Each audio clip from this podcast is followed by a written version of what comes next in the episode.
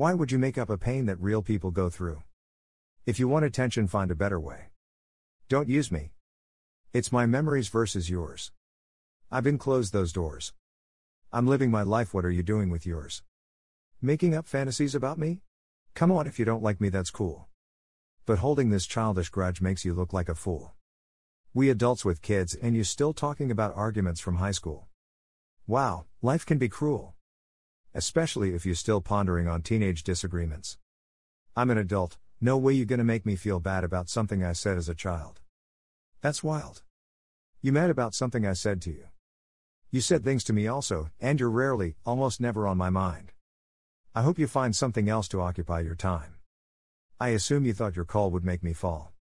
It didn't even make me stumble. Negativity mostly sounds like a mumble to me these days. But you did bring up some thoughts.